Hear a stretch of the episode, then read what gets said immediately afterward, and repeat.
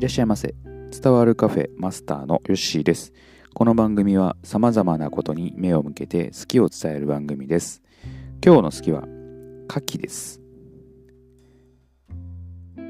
最近までですね、牡蠣というとちょっと苦手な方だったんですけれども、仙台に旅行に行った時、えー牡蠣を食べました。それがね、めちゃくちゃ美味しかったんで、牡蠣ってめちゃくちゃ美味しいなというふうに、えー思った記憶があります。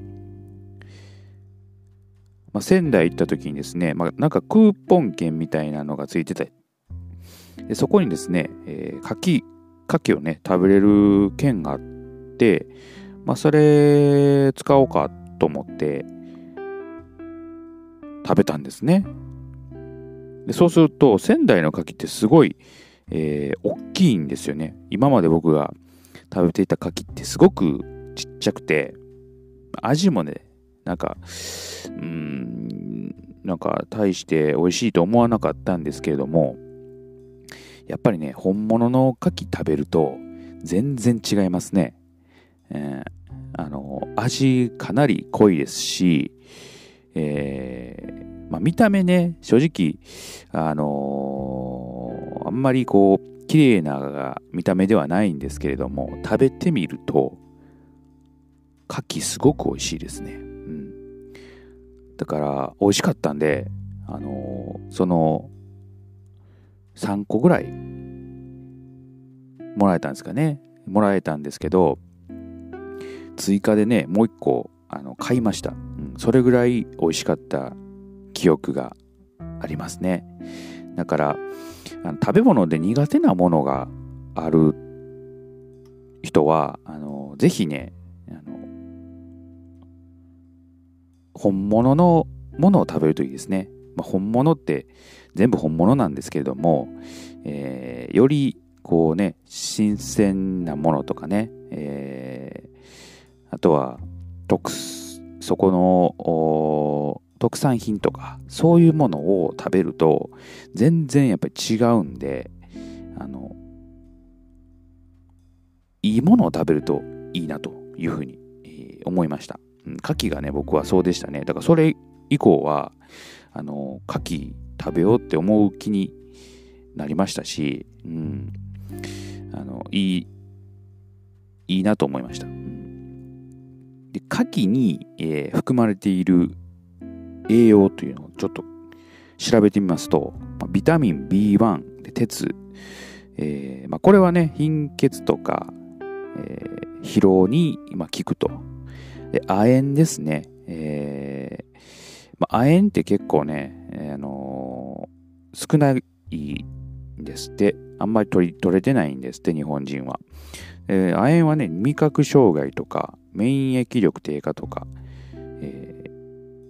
まあ、胎児の発育不全、えーなどが起こりにくくなると。うんで、グリコーゲン。えーこれが、まあ、運動能力やスタミナが低下しやすいのを防いでくれると。うんそういう栄養素があるので、まあ、取っといた方がいいと言えばそうですよね。まあ、そういうことになるかなと思います。ただ、牡蠣はね、生ではもう、あの今あんまり食べない方がいいですね。あの、最近ではよく、えー当たると。生牡蠣よく当たるね、えーっていうことはもう情報でして渡っているので、あんまりね、生で出すところもないですし、えーまあ、食べる方もおられないかなというふうに思います。なので、まあ、加熱するのがね、一番いいかなと、うん、思います。あ、ほんで僕、仙台で食べた時ね、えーポン酢で食べました、うん。ポン酢で食べたんですけど、めちゃくちゃ美味しかったですね。うん、だから、素材がいいものってそんなにね、手加えなくても美味しいんかなというふうに思います。でメジャーな食べ方はね、レモンとかね、絞って食べるとか、あそういうのがありますので、ぜひね、えー自分の好きな食べ方を見つけていただけたらと思います。うちの、えー父親の話をしますとですね、牡蠣のフライが好きなんですね。よくスーパー行ってたら牡蠣のフライを、えー、買って食べていました、うん、僕その当時は牡蠣あんまり好きじゃなかったんで勧められても食べないって言ってたんですけども、まあ父親は一人でね、バクバクその牡蠣フライを食べてた記憶がありますね。うん。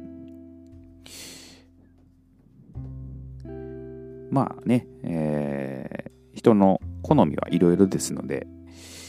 まあ、うちの父親は牡蠣が好きだったんだなっていう。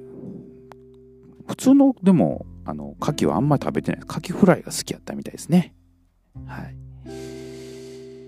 またちょっとこの寒い季節、牡蠣食べたくなりました。